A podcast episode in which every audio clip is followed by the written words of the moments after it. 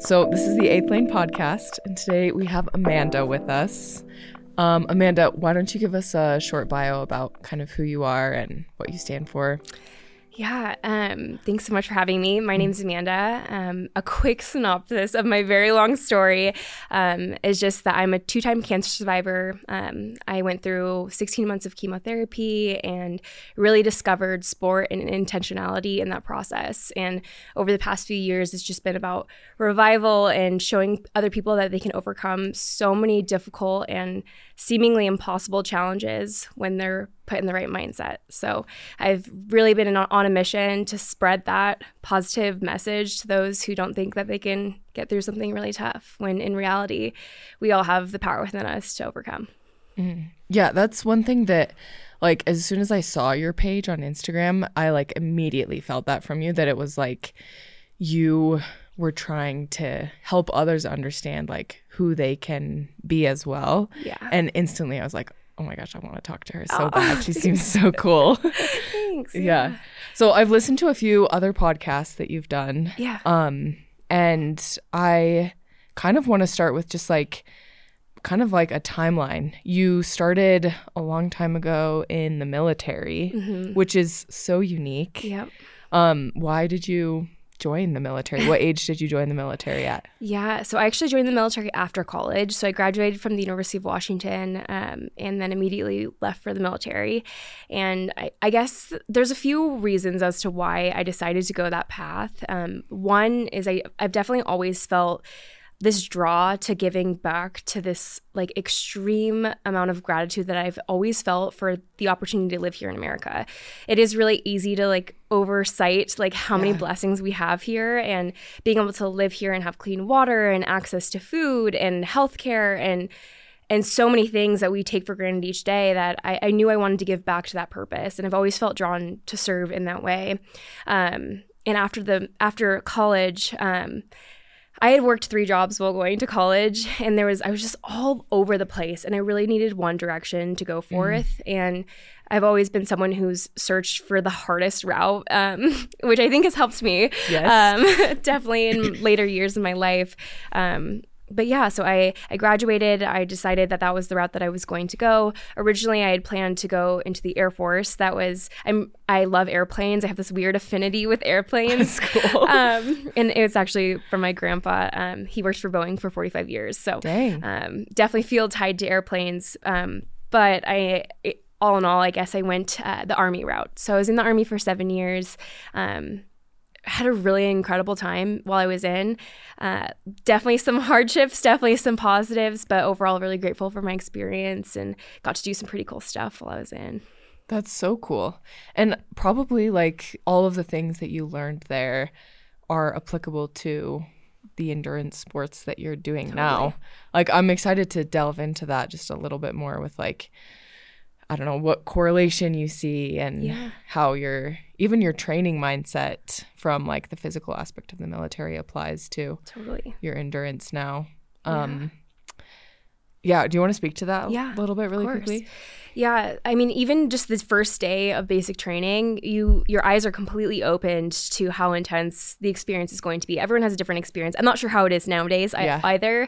Um, however, I mean you're training from the moment that you open your eyes until you're in bed at night. And um, it was really beneficial for me to have a strong endurance base built. Not necessarily where I'm at now, but I did have some sort of endurance base just from liking running. Um, uh, after I graduated from high school, while I was going through college, I found fitness to be like my absolute escape. So lifting weights has always been like the core being of who I am. Um, but um, in my senior and junior year of college, I found running to be like such a mind clearing and it, yeah, it just gave yeah. me that feeling of like, like everything is going to be okay. And I, I had a pretty challenging childhood and I actually um, left home when I was 16 years old and faced some pretty tough challenges just in in my childhood and then young adult age. But I found running to be just this absolute space of clarity and solitude, and it gave me so much peace. Um, so I did one half marathon before I left for the military, and then um, in the military, it was really clear to me that my strong base of endurance or strong quote unquote strong base of endurance at that time. And my weightlifting really definitely p- paid off. Um, in the military, you have to pass a, a multitude of tests in order to do XYZ. So if you if you're higher or if you're more advanced in fitness, you have greater opportunities within the military. That's cool. Um, in addition to you being a good soldier and um, being intelligent and being good at your job, so mm. many different things. But um, yeah, I found that to be a huge driver of um, not only my effort that I was able to put forth just immediately coming into basic training, but also just my level of fitness. Mm. And didn't you say you held yourself to the men's standards, not yeah. just the women's standards. Always. I've always been this way. That's awesome. Like, yeah. I've always been this way. And actually, I played boys baseball growing up. So from so cool. three to 18, I played boys baseball. And I think that comes from that of, yeah. I never wanted anyone to be able to question my abilities and my mm-hmm. capabilities. Um, so I always held myself to a really high standard um, and for sure never held myself to the the female scale, which is quote unquote like the lower scale. Yeah. But it's matched right to upper body strength, um, etc. Physiology. So, yeah. Phys- literal physiology, having less testosterone, yeah. Um, etc. But yeah, I maxed the male scale for every single PT, PT test that I performed. Um, what was the um, hardest one? Do you think? Like, or hardest few, or were yeah. there any? Maybe they were all easy for you. I don't know. Um, hardest one. I would say physically, my hardest challenge was probably at airborne school specifically. So I went to airborne school um, while I was in the military, and it sounds silly that it would just be like at a school that it was the most physically challenging, but they really tried to get me out. Like, uh, it's it's very common, and maybe not for every single company, but it's mm-hmm. very common for them to pick on the females first of like we want them to get out as fast as possible to devalidate their their skills or to find what's lacking in their skills mm. and kick them out sooner and it's it in my in my eyes it's practicality aspects like it's driven by practicality if you're yeah. um in a special missions unit, you're in special forces, you need to be able to have high levels of excellence and fitness. And if you are the weakest link, then the team has a weakness. Mm. So whether you're female or not, it doesn't matter. You should be held to the same standard. Yeah. Um, which is also why I held that held myself to the male sc- scale because I knew if I was ever in an, an environment where I was the weakest link, I wouldn't do very well with that. Yeah. um, yeah.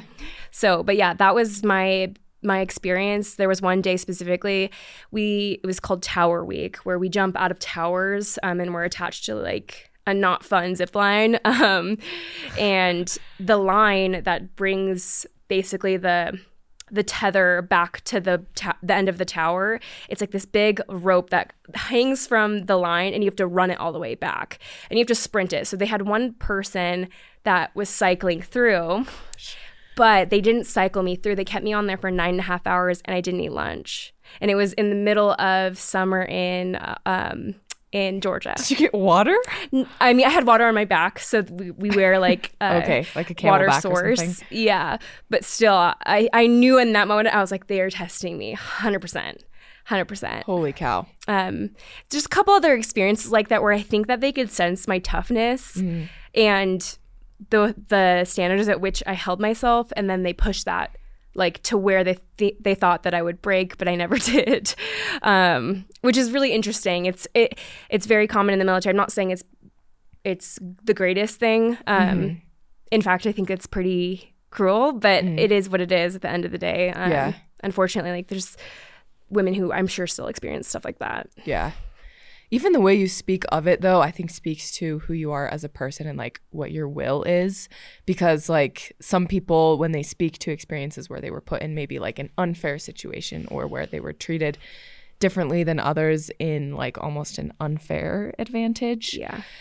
um they speak about it like in a negative way. But when you speak about it you it's almost like you purposefully rose to the challenge and we're almost grateful for the opportunity to rise to yeah. the challenge, which I think is cool. That's probably what makes you a good endurance athlete now. Yeah, for sure. I think I think specifically in the military also it was just always tied back to that element of like I need to be like for the safety of myself and those around yeah. me. Like it's really important to hold your own um, mm. because putting your team in danger or you in danger at the end of the day is a risk. Um, mm.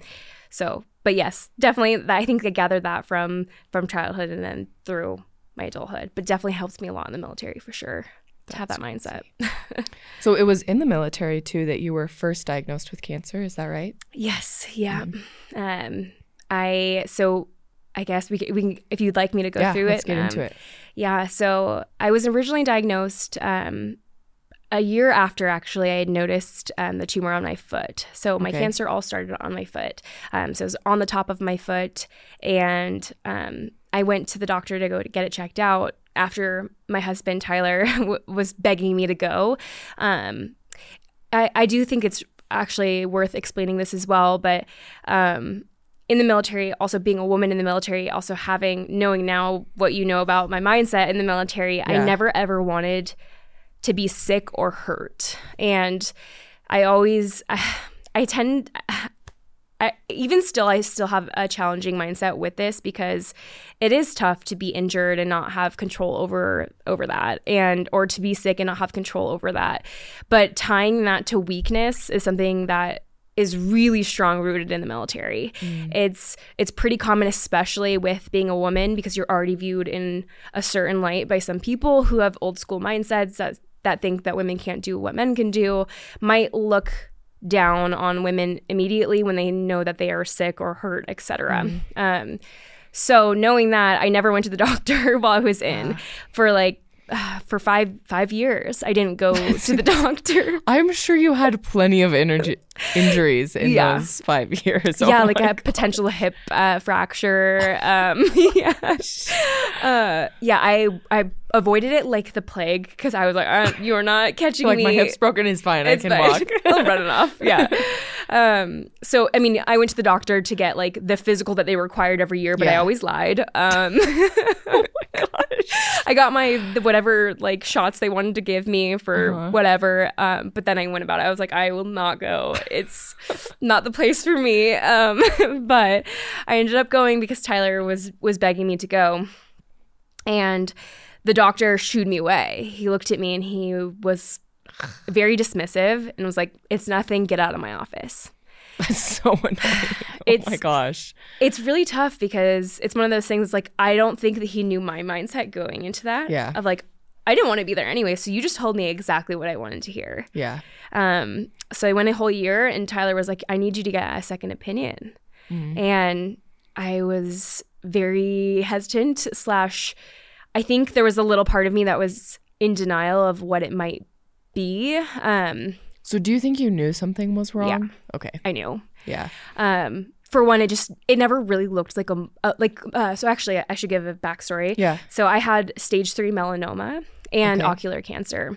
And melanoma is something that's normally found like on outer parts of your body that are exposed to the sun. Well, the melanoma that I had um, is the same one that Bob Marley died from. So it starts it started on my foot, which is very common for this specific um, genotype of of cancer. Um, it's very common in young people, or not very common, but it's the most common in young people. It's a very rare cancer type of cancer. Um, but yeah, I mean, it had like it felt like it had a life of its own, and I think gut in my gut too. I also just mm-hmm. just knew, but I was very much in denial.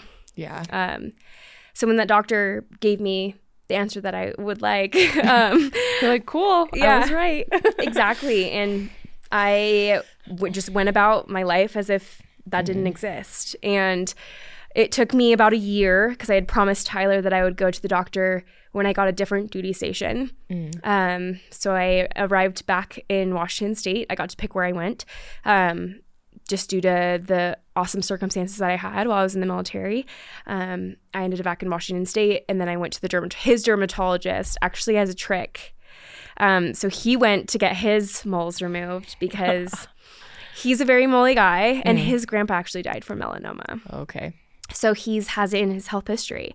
Mm-hmm. I went with him and he essentially tricked me to good getting husband. my foot checked out. yeah, he's a good husband. Obviously, I thank him very much for mm-hmm. um, taking care of me in that moment. But he knew definitely what I didn't didn't want to do. So his dermatologist took one look at my foot and was like, Amanda, you need to go to the mm. doctor. Like, you need to go back. Um, and after that moment, everything was like a flash. Uh, it was like a flash of lightning just struck down, and everything went from zero to 100. Went to the doctor, um, had my initial tumor removed. Um, and then within three months, I was uh, on bed rest for two weeks and was told that I was going to be non weight bearing for six months, so in a boot and on crutches for six months, and that I would never run or hike again. And specifically due to my surgery, I had, I think it was somewhere around like maybe 80 to 100 stitches in my feet in mm-hmm. my in my foot um, which with severe tissue damage ligament damage um, tendon damage um, just due to the surgery. So yeah. they took lymph nodes, they took the tumor, and um, yeah, the, I started my recovery for my surgeries. Mm. And then six months after the recovery for my surgeries, I started my chemo. So how did that feel? Like you saying that in college, running became like very cathartic for you almost, yeah, and like therapeutic. How did that feel having someone say like you're never going to walk again. Yeah.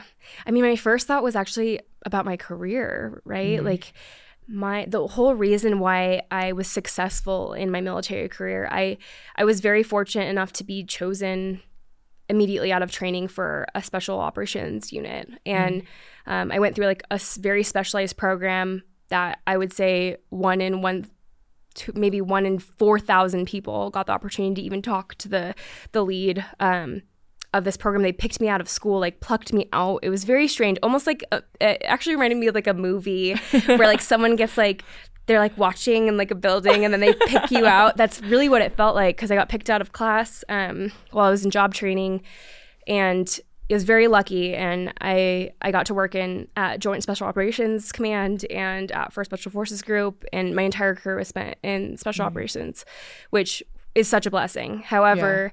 Yeah. Um, that was so so extremely reliant on my performance, mm-hmm. both intelligence wise and then also um, physically. And the whole reason why I got selected, or not the whole reason, but a huge reason why I got selected is because they saw that potential, that so, physical potential. So this was seven years into your career at the military. This was some uh, somewhere around like five and a half. Five and a half years. okay. Half, yeah, that's a long time.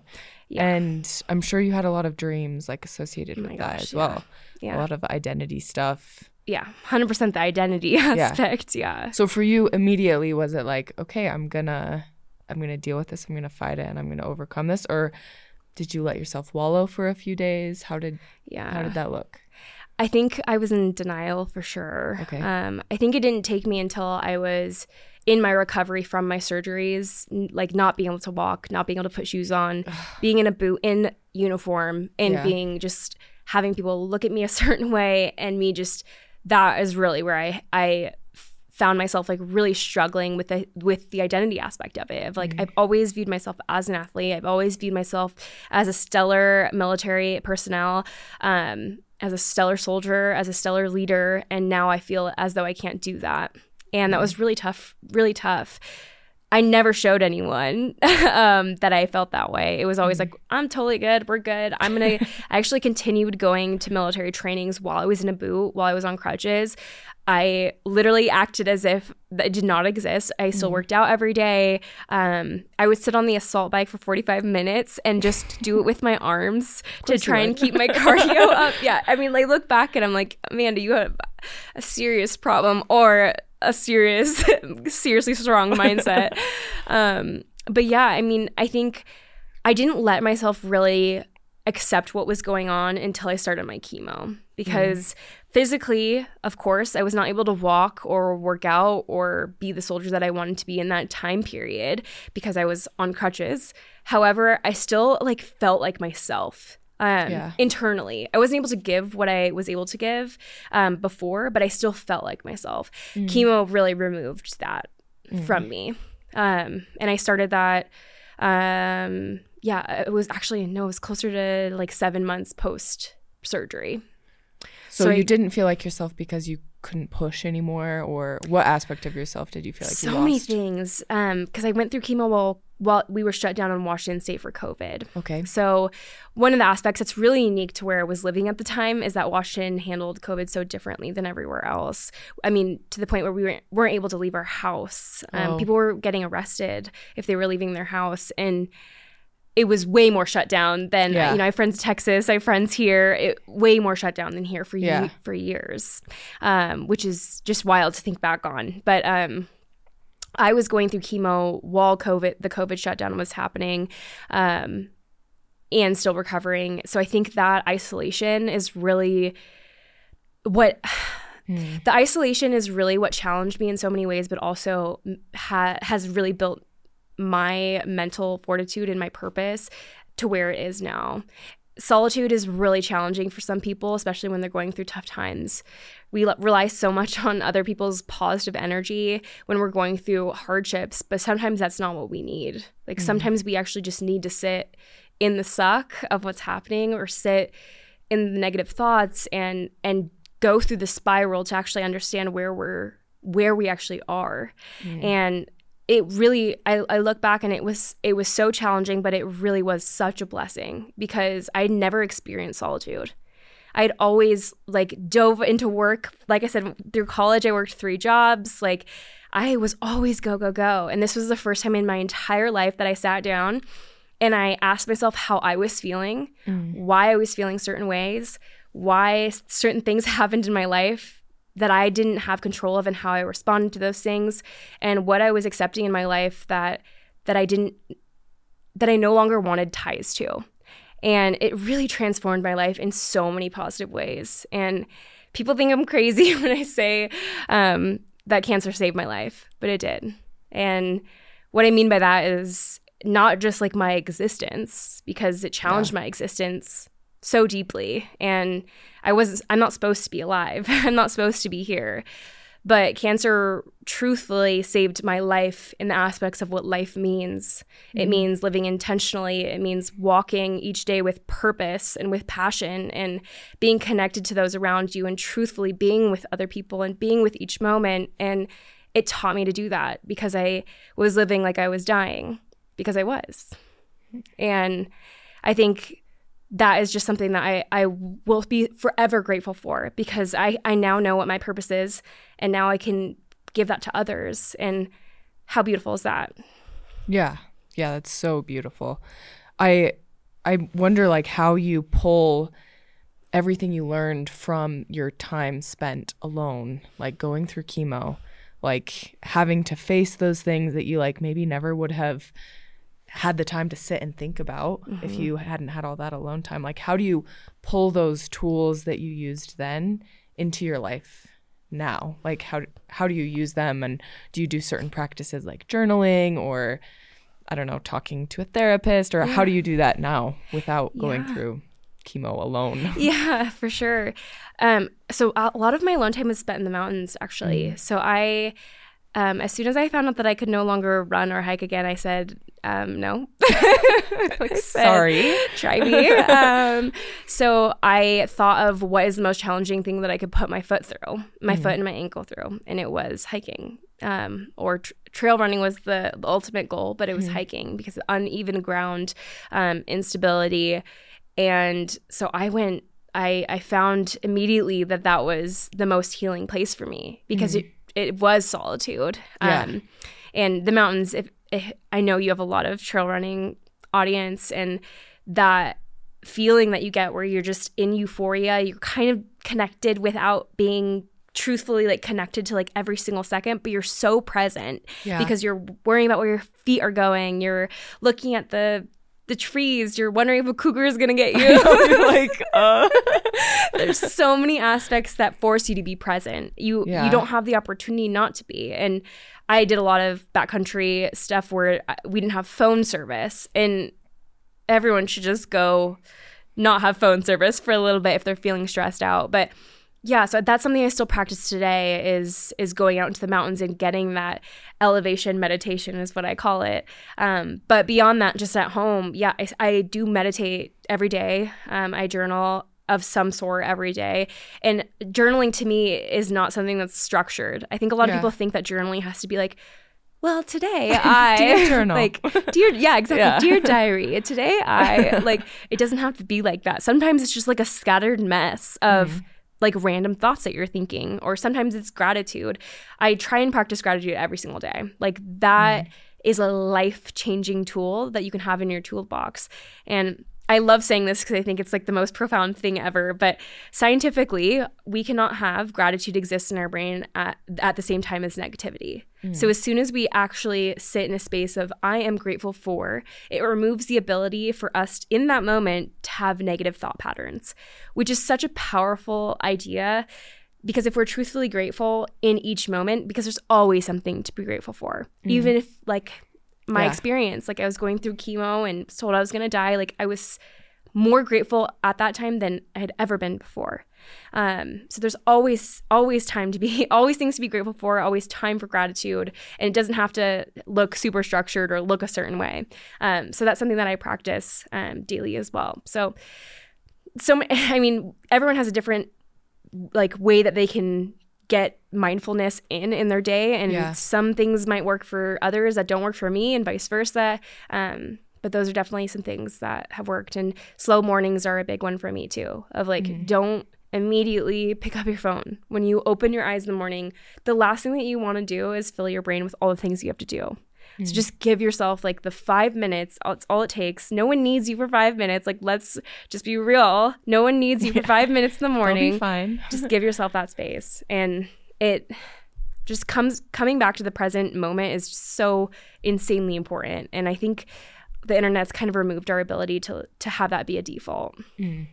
Yeah, I read a book. Someone recommended it to me a while ago called The Comfort Crisis, mm. and he I just remember enjoying it because he speaks to all this time he spends in the backcountry. He does a lot of mm. like hunting expeditions, oh. which I think is very cool. I've never done anything like that. Mm-hmm.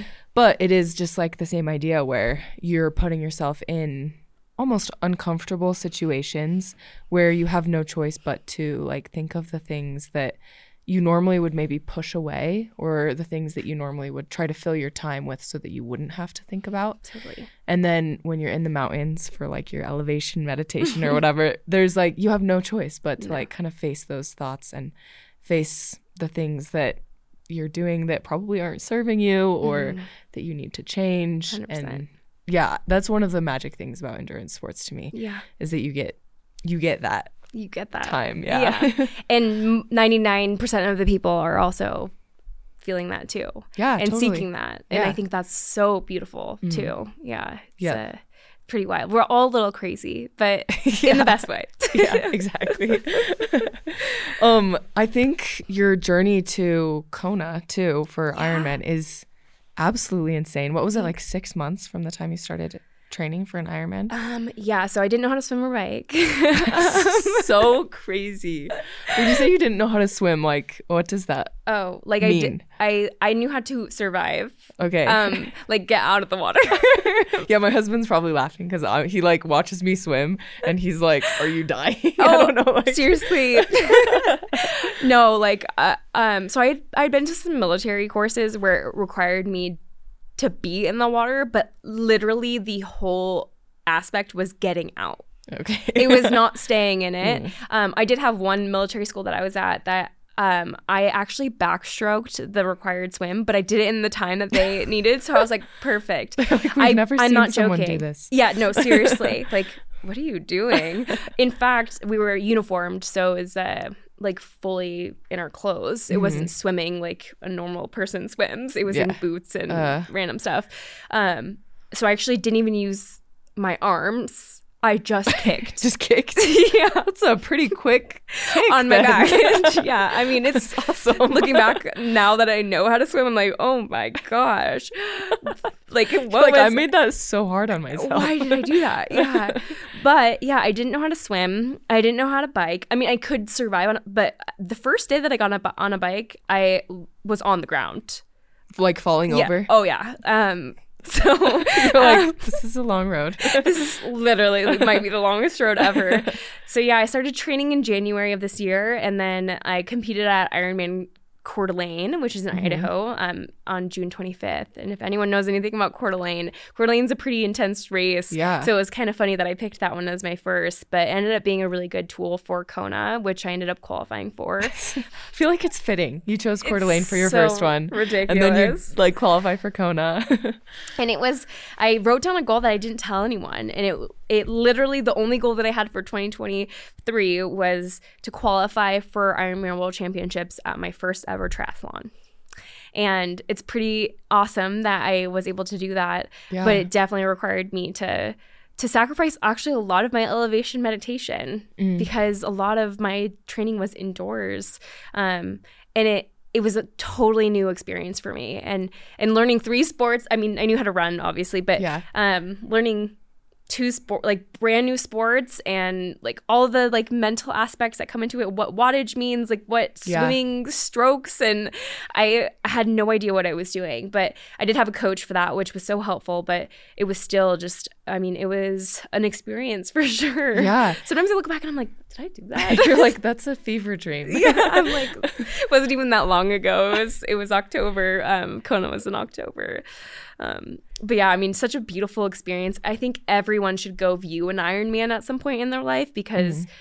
the amount of people, like, just the the amount of people who you don't necessarily think as Ironmen competing, like we all get stereotypical in our brains of like what they look like. They look like Lucy Charles. Yeah. Um, and that's the only person who is an Iron Man. No, that's not true. The I mean, one of my favorite aspects of Iron Man is seeing like the 75 year old ladies crossing. It's just the it. coolest thing ever. And you know that they just put so much time and effort into training. But not only that, not only that, but they've accomplished such an amazing goal with I mean, obstacles that we don't even know about, right? Yeah. Uh, being young and and overall healthy. So pretty crazy. I, I love Ironman for sure.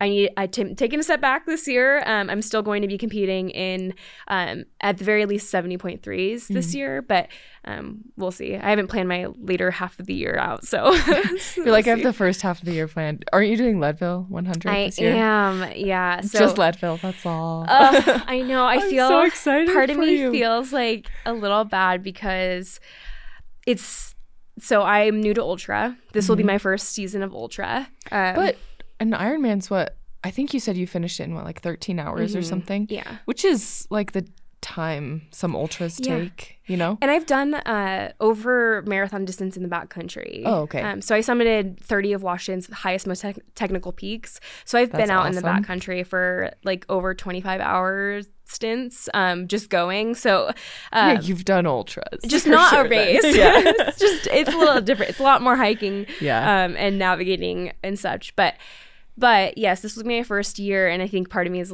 feels a little bit bad for those who didn't get um, their lottery positions. However, mm-hmm. this is an opportunity for people to recognize that you can ch- do charity bibs. So oh, that yes. is what I'm racing for. So I it's just so in line with with who I am and my whole experience, but I was fortunate enough to get a charity bib with First Descents. So they're a cancer organization that provides outdoor experiences and retreats That's to cool. cancer patients and survivors and mm-hmm. MS patients and survivors, which is I mean, I couldn't literally couldn't even think on paper of a better opportunity yeah. um, for me to race for my purpose and my mission. So, um, yeah, I'm so excited and I feel very blessed to have the spot, but I'm also a little bit intimidated for sure at the 100 mile distance. But I think that's why I picked it because in my eyes, I, I'm very confident that I can do 50s, but hundreds, like, am I, am I going to be okay? Yeah, that's part of the fun of them kind it of too, is like, am I gonna do this? Like yeah. without the question of like, am I gonna do this? Then yeah. the fun kind of gets taken away a little bit. I don't know. yeah, hundred percent. Or you hold yourself to too high of a standard. Yeah. Um, based on times, or sometimes ignorance is bliss. Mm-hmm. Um, but yeah, I think I've always felt really called to the ultra world, and Ironman really stole my um, my attention this past year. But I think because of my love for the mountains and doing so much mountain climbing in my past as well. Um, I think this is just it feels right for sure. You know, you get that gut yeah. feeling. You're like, this is definitely it. That mm. that's how I feel. yeah. So, what are you doing now? Are you training quite yet for the 100? Are you kind of taking like a strength based winter or what's your program yeah. like right now? Um, it's kind of mixed. So I have a bunch of other races that I'm doing as well in the lead up. Um, so I'm actually going to be at Antelope Canyon 50 um, in early March, but I'm also competing in Spartan and Hyrox in February. So cool. totally different. Yeah. I've never done Hyrox. This will be my 1st mm time. Um, but I love strength, and this winter is such a great opportunity for me to to continue that base mm. and get some of that back that I definitely lacked during Ironman training.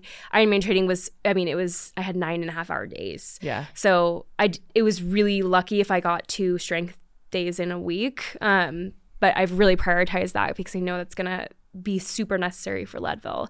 Um, yeah. Climbing, um, doing unilateral um, leg workouts, um, stabilizers, etc. Um, yeah. So lots of strength, but I'm also running a bunch. On Saturday, um, I did a run from Tibble to Midway, um, which is so fun. it was such a blast, um, mm. all through snow conditions, which actually will be great training for Antelope Canyon through the sand. Yeah. Because it was yeah. very similar um, feeling. So that was 22 miles. Um, and I've just been trail running a ton, which mm. I love. And gosh, we're so blessed here in Utah. It's like at our fingertips. It's like crazy. five minutes away from yeah the best trails ever. Yeah, it's incredible. Yeah. So that'll be um, I'll be obviously ramping things up before my 50. I'll do another 50 before Leadville as well, um, and then I'll also be hopefully, fingers crossed, everything lines up. I will be out in Leadville um, beforehand to to train Hope's Pass and get to know the terrain a little cool. bit better too. Yeah, and also sleeping in altitude tent. Yeah, so. yeah. yeah. So, what did you learn from those Ironmans and like all your experience hiking those peaks in Washington? Um, that you're going to apply to like the ultra scene. So like 13 hour races, food, water, yep. electrolytes. Yep all of that stuff. Yeah. What maybe what are some big mistakes that you made that you're gonna definitely not make again? yeah, for sure. Um, so if you've listened to any of the other podcasts that I've been on, I had just the worst Ironman experiences on race days. Um, so I had both race days. Both race days. Yeah, I hate even saying it because it. I feel I feel like I'm giving myself an excuse for bad performance, which I just it hurts my core to to do. But um, Ironman Coeur d'Alene, I had 101 degree fever, and I was super super sick for that mm. race. Um, all leading up to the race, um, I was super sick. I couldn't breathe out of my nose. I was mm. had flu, some sort of flu. Um, and the mistake that I made in that was I love my my cousins, my little baby, co- or not cousins, they're not my cousins, they're my nieces and my nephews. Uh-huh. I love my nieces and my nephews, but man, are they always sick. and, Kids are always sick. and as someone who has a compromised immune system, like I know I get mm. what everything, what everyone else has, but like for 12 days. Yeah. um, so that was the mistake that I made before that was seeing them within the two weeks before my race. Um, I love them, but that will not be happening again. um, and then Kona, which just feels so dumb even saying, but I have celiac disease. Mm-hmm. Do you know what that is? Yeah. Okay. So it's well, you can maybe speak to it oh, yeah. for anyone listening that doesn't know what yeah. celiac is. So I have it's basically like a super extreme gluten intolerance. So even like food that's cooked on by like with wheat, it doesn't even have to include wheat necessarily. Um, I can get really sick from. And two days before my race in Kona, uh. um, yeah, I had an acai bowl and I had a gut feeling beforehand of like I probably shouldn't eat this, mm. but I was like, whatever, like it's not evil, it'll be fine. Just I told my husband I was like, just make sure the granola doesn't have gluten. Yeah, and because sometimes granola does have gluten, it's oat based generally, but sometimes it does. They'll like throw flour in it or whatever. I don't know. Yeah. yeah. Um, and that entire day and the next day, I was projectile vomiting. I couldn't even drink a sip of water without projectile vomiting all of my food and my liquid. Mm. Um, and that was two days before my race. So that's so instead of carb loading, you're like carb deloading. literally. Um, so for two days, I I could not eat or drink water. Um, and at the end of the second day, I started to be able to consume food, but I was just it was such I was just distraught because I had gone in, I had put so much effort, obviously, to end up in Kona yeah. and then to show up in Kona being so like elated with being in the environment and it was all women this year which was so cool and like such a vibrant and bubbly yeah. and encouraging environment um and then to have that be kind of the starting of my race where I'm like, just projectile vomiting on the side of the road. Yeah. Sorry if anyone was behind me because, uh, yeah, that was You're like you don't remember that. It's yeah, it's like I wasn't drunk. I promise. I kept thinking that I was like these people are gonna think that I'm like drunk or something. um, but yeah, that was horrible. Um, and I bonked for the first time. I never bonked before. Uh, and I bonked on the bike. Okay, well that makes sense because you'd been throwing up for no two carbs. days. yeah. No carbs and no water. without any water. Yeah. Yeah. Like I don't even know how you would catch up on uh, there the was race. No There's way. like no way. Yeah. Yeah. So it was it was rough. I could I knew immediately getting onto the bike, coming off of the swim and onto the bike, I knew I was depleted. I could yeah. feel it. You can feel it instantly when your legs are depleted of energy. But Kona specifically is known to have very extreme conditions as far as wind goes, heat goes. Yeah. The terrain is not easy. It's not a, an easy race by any means, which is why the World Championships are located there. Um, so I just didn't give the performance necessarily that I would have liked um, because mm-hmm. I had bonked on the bike, which, if you don't know what an Ironman is, um, you have to run a full marathon after getting off the bike, but the bike is 112 miles. Yeah, and usually so, it's what like five, six hours, maybe yeah, more. Yeah, exactly. Yeah. Um, so that was not a fun experience by any means. So both Ironman, full Ironmans, maybe it's a sign mm. that I'm not supposed to be doing Ironmans. Um, just kidding. Uh, but like, just kidding, I'm doing it again. Yeah, I'm like, just kidding, I'll do it with better preparation. But yeah, going into my, going into Leadville, going into Antelope, going into any further race period, I'm going to be cooking all of my meals yeah. so no one can poison me. um, and I'm going to be trying to stay as healthy as possible. Um, but the things that I've learned from honestly, I learned a lot from the backcountry of exploring peaks and oh, I'm sure that I think is going to translate more than Ironman. I think totally. Ironman teaches you how to race for that long, like you're continuing to be in a race mindset for that long, which I didn't have in the backcountry, but. I think the mountains are a very unique place, and I don't think that you learn things unless you're out there. Yeah. Um, and I actually, it's pretty incredible that some people race Leadville coming from like Texas. Yeah. Like where you don't have any of that terrain, right?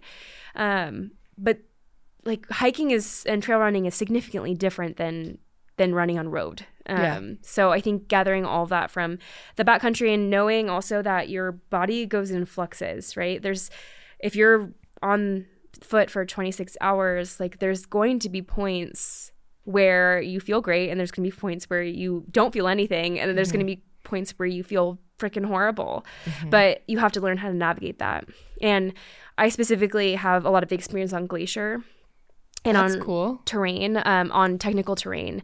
And I think my military background also relied heavily on this as well, but being able to perform when you're not feeling good, when you're feeling exhausted, but having to be mindful of obstacles or um, crossing crevasses and ladders and keeping rope maintenance and all these different things that you have to keep your mind on um, when you're feeling horrible or yeah. you have altitude sickness or whatever it might sleep be. Sleep deprived. Sleep deprived. Yeah, you're dehydrated. yeah, 100%. Yeah. So, um, but at the end of the day, like I think coming back to that gratitude in the moment, I'm gonna take into my racing as well. Like mm. if I'm feeling crappy, like just open your eyes, look around. Like there's got to be something that you think is beautiful. Yeah. And that always brings you to, back to life. Maybe even just for a second. yeah, yeah. I like have races that I'm just like totally miserable. Like maybe even crying. Oh, I'm like such yeah. a crier. I'll just like cry, yeah. and I'll think of like my dog or like something oh. just so stupid kind of That's but stupid uh, yeah, yeah, he's amazing um but something that just like pulls gratitude into the moment and then it's like okay this is fun again like even though like sometimes it's painful. Like gratitude makes it fun again and it like yeah. really pushes you, honestly. Yeah. It is like a magic endurance pill. it is ma- Are you have you done hundreds too? No, so actually oh. my first hundred is this April. oh, yes, you, I'm doing I, Zion. I, oh my gosh, yeah. that's gonna be so cool. I thought of Antelope Canyon, but okay. I just decided on Zion for okay. whatever reason. April. Hmm, okay. Well, that's that'll be so yeah, fun. I'm I, excited. I I need to add another one too. I might do Bryce. Oh, that would be um, fun. In May, I think it is. Yeah. But I've heard Zion's so pretty. Yeah. I'm like, can I do another 50 the, the, the month after? You're like, I? I know, yeah. but it is crazy. I think I think gratitude and I I always remind myself of this because, you know, I have the experience of not of being told that I would never hike or run again mm-hmm. is is knowing that the choice that I have right now to choose the tough route and choose the pain of yeah. racing and choose the pain of being in the mountains or whatever it may be like that that is a choice now. Like i get to make that choice. And yeah. how cool is that? Like i'm not out suffering because i have something in my life that is is causing me to struggle. Mm. um, but i am now choosing right? I'm now choosing my pain and choosing that. It's not struggle. I'm choosing it.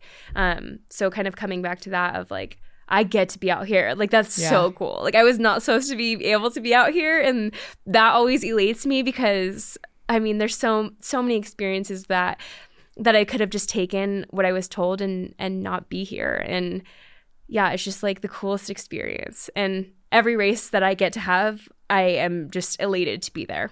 Yeah. So, it's it's really cool. it's really cool. That's awesome. I also think how much you strength train. I see you post about it a lot on your Instagram. I yeah. think that's a really cool aspect of your training.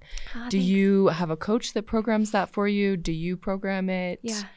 What does that look like right now? I have always programmed my own strength. Um, so I was actually a personal trainer um, before I joined the military while I was in college. So that was cool. one of my three jobs. Um, I love strength training. I think uh-huh.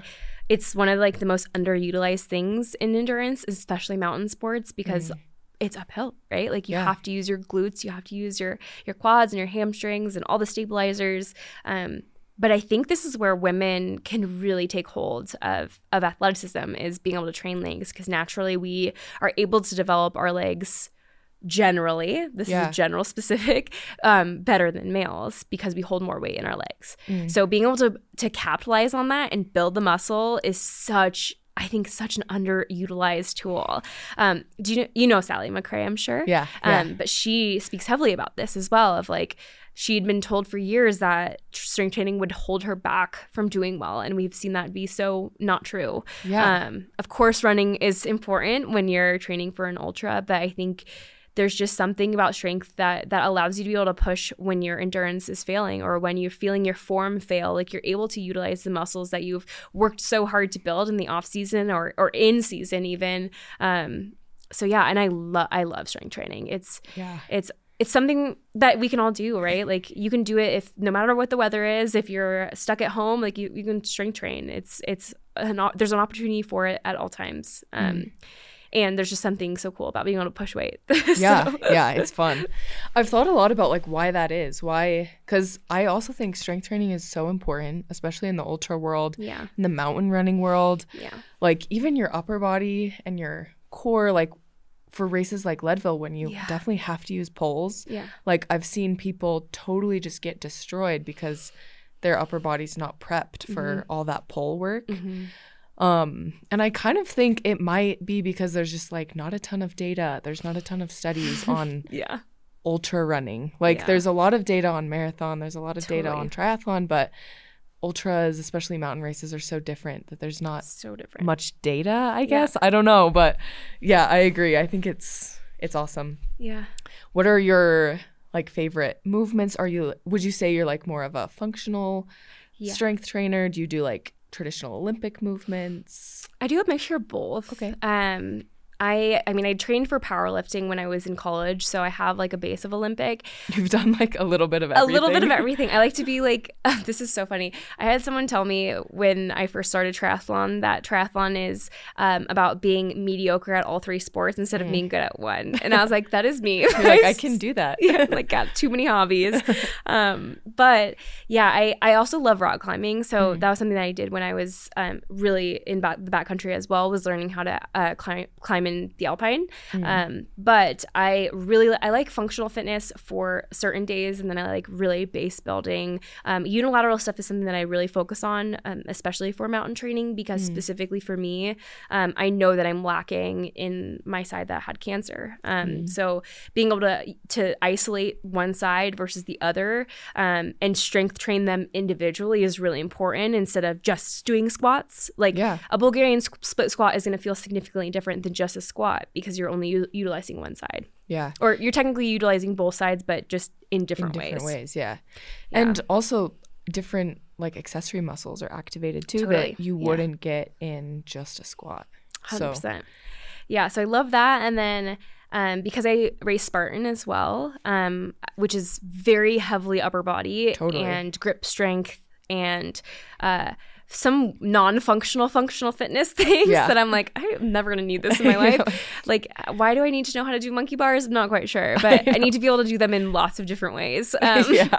but I love that type of training. It's mm. so fun for me. It really like invigorates a childlike um like part of my soul that's just having fun when I'm training. Which yeah. if your training's not fun, which it was not fun for me at the end of my Ironman prep, I will say, um, then it might be time to like switch things up or at least yeah. like to explore different options. But yeah, so I do a lot of grip stuff, a lot of upper body. I love back. Back is like my favorite thing to train um, and just learning how to move my body in different ways. And I'm just starting to toe into like the calisthenics aspects because That's I cool. think that'll help me a lot for Spartan specifically. Yeah. Um, so I'm diving into that for the first time, really. Um, I've never been a CrossFit girly, but I can learn a lot of things yeah. um, from the CrossFit girlies out there for sure. Mm.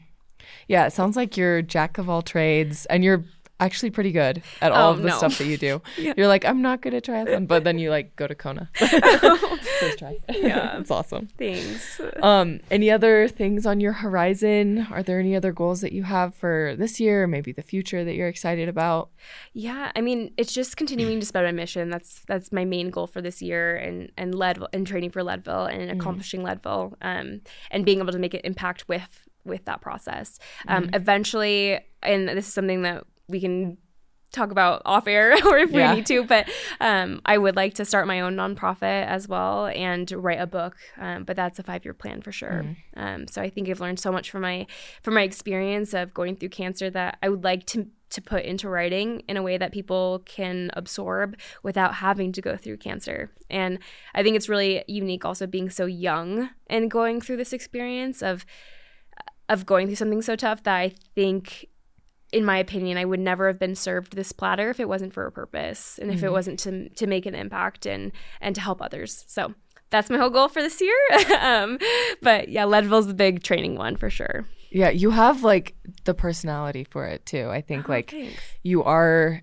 It is inspiring to watch you overcome things that probably felt impossible at one point, and then to see you succeed at like a million different things is crazy inspiring. One thing I actually did want to ask you about you kind of had the perfect excuse almost when your doctor told you you're never going to walk again to mm-hmm. just like chill or sit back. Yeah. Do you know what I mean? Um, and I I can think back into like certain times in my life when I feel like I've received what could be an excuse, and sometimes I take it honestly, and mm-hmm. sometimes I don't. Um, what advice do you have for people who maybe have a goal or like want to achieve something mm-hmm. and are handed this like excuse almost? Yeah. Like how do you what do you do with that?